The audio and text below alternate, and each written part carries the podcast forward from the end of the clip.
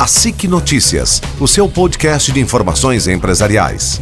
Olá, ouvintes do podcast ACIC Notícias. Eu sou Jean Paterno, jornalista da ACIC, e teremos novamente um programa mais do que especial.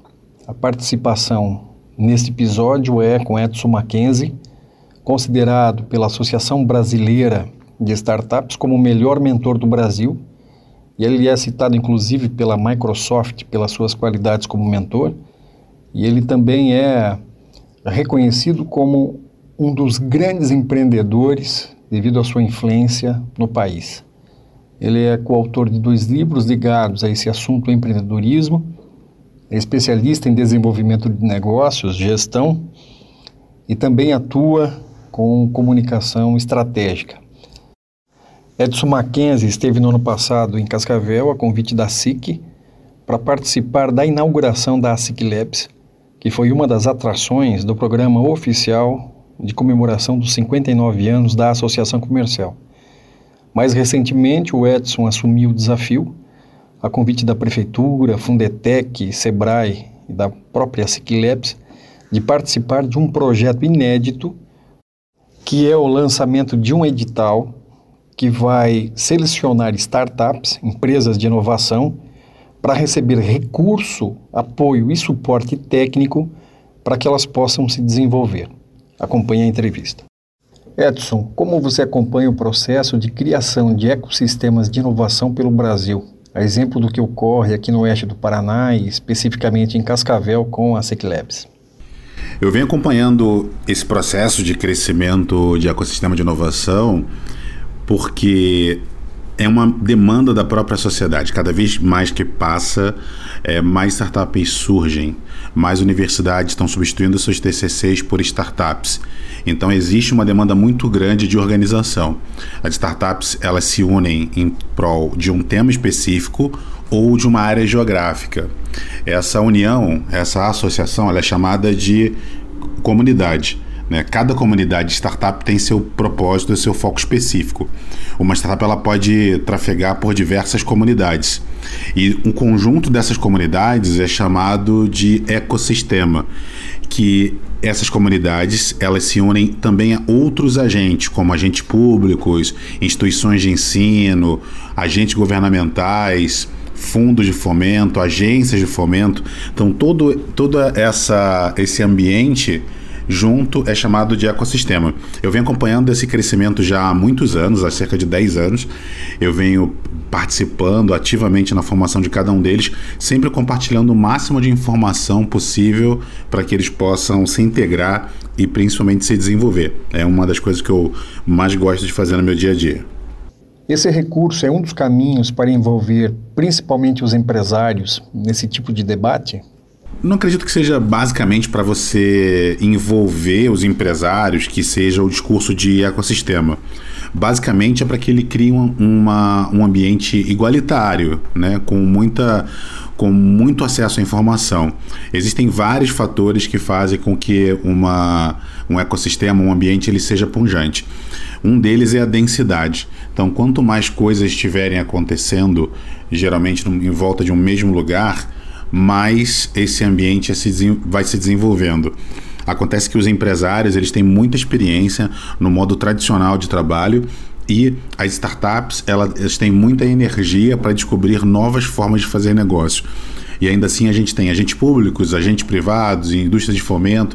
Então a gente precisa criar ambientes onde que essas pessoas possam se relacionar de maneira igual para igual. Por isso que é tão importante também criar hubs de inovação e criar um ambiente onde todo mundo fique na mesma página.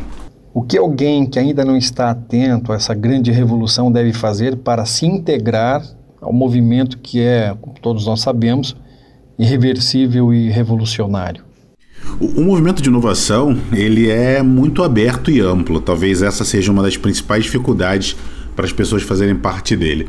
Eu acredito que o primeiro passo que as pessoas precisam ter é abrir mão dos seus conceitos pré-concebidos. O ambiente de inovação ele é muito diverso. Hoje, inclusive, quando a gente fala da pauta de diversidade, a gente acaba acreditando que a diversidade está ligada só a relações de gênero, mas na verdade não.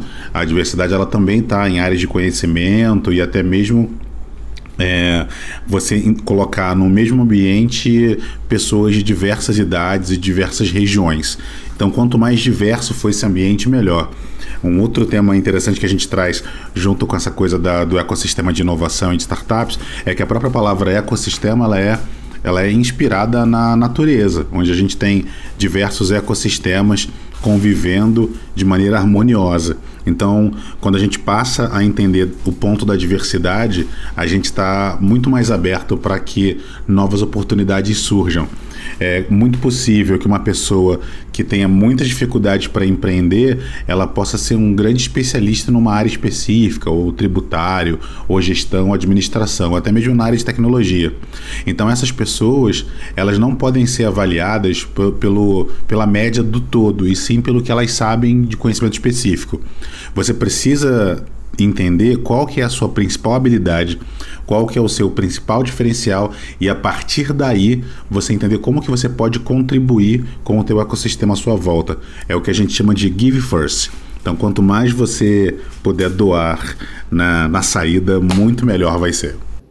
E quanto às lojas físicas, como os empresários podem, por meio da tecnologia, fazer com que elas sigam com o seu percurso? Olha, esse processo das lojas físicas é uma coisa que vem acontecendo no mundo todo. Inclusive, existe até um nome para isso, chamado Phygital. O que isso significa? Que há muitas lojas, as lojas tradicionais, elas crescem a partir da sua demanda geográfica, né? Então, quanto mais territórios elas podem explorar, maior a sua rede é. Quando a gente passa isso para as lojas online, essas lojas elas não têm mais as barreiras físicas, elas podem estar presentes no mundo todo, dependendo da legislação ou da sua capacidade de logística. O que a gente vem percebendo é que grandes redes como a Amazon, por exemplo, elas já não têm mais espaço para crescer na internet. A própria internet fica pequena para elas. Então, o que elas fazem? Elas estão expandindo para meios físicos, né? Elas estão criando lojas físicas, comprando redes para poder expandir. É o que a gente chama de phygital, que é um movimento do físico migrando não apenas para o digital, mas um movimento do digital migrando para o físico. O que eu acredito que o próximo passo para isso é o que a gente chama de omnichannel, que é a possibilidade do cliente poder consumir a partir do seu smartphone, ou a consumir de maneira online e poder comprar de maneira online e consumir de maneira offline. A gente já faz isso hoje quando a gente pede carros por aplicativo, né? A gente aperta um botão e em poucos minutos esse carro brota na nossa frente, ele se materializa. Esse é o movimento online to offline. Então, existem muitas saídas e muitos canais que podem ser integrados com esse movimento de digital para o analógico, do analógico para o digital. Então, quanto mais integrado e compartilhado for, mais atividades a gente vai conseguir. O omnichannel é realmente uma das alternativas disponíveis? Bom, como a gente acabou de falar, né? O omnichannel, ele sim é uma das grandes alternativas, mas ele também não é a única, né? A gente tem hoje toda uma geração que é dos nascidos digitais.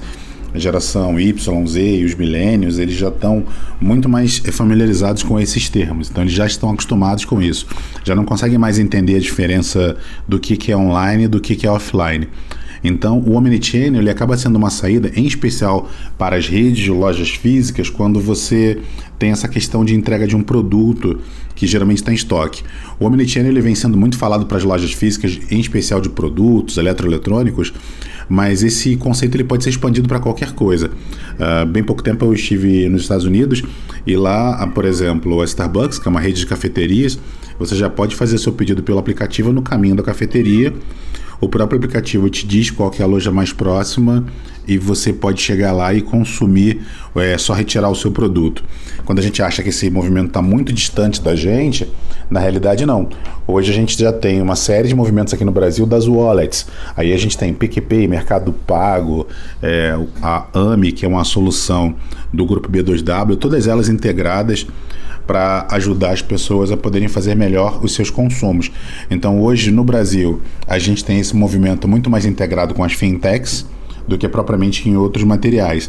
A ideia é que você consiga gerar modelos e movimentos onde você consegue rastrear e ter uma noção muito mais aprofundada do consumo. Por isso que eu acredito que existem dezenas de outras alternativas. Não dá para dizer que é só um caminho ou só outro, né? Mesmo quando você acredita que não existem mais soluções, existem dezenas de outras soluções alternativas.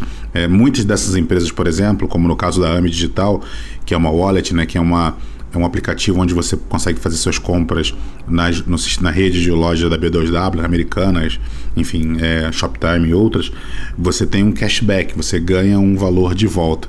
Aí você fala, nah, mas isso aí é uma coisa para uma grande corporação.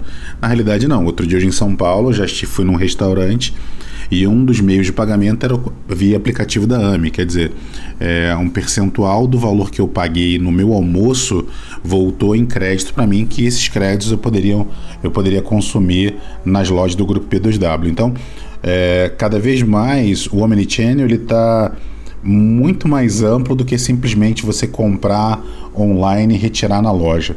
Hoje o Omnichannel está presente basicamente em tudo que você pode fazer. Diante de tudo isso, há uma outra questão que é bastante séria e que preocupa muita gente, que é o número crescente de pessoas que, em função dos efeitos da tecnologia, passam a ser, de certa forma, desprezados pelo mercado, que se chama a antitecnologia, né? Na tua opinião, Edson, com toda a experiência que você tem nessa área, como é possível enfrentar isso e fazer com que as pessoas tenham sim uma segunda chance para que elas possam estar inseridas nesse novo mundo de forma produtiva? Bom, eu realmente não acredito nessa coisa do efeito da antitecnologia. O que eu acredito é que as pessoas, elas têm medo do que elas desconhecem. Então, quanto mais elas se manterem forçando a desconhecer o que está acontecendo, mais elas vão ter medo e mais elas vão usar todos os seus esforços para isso.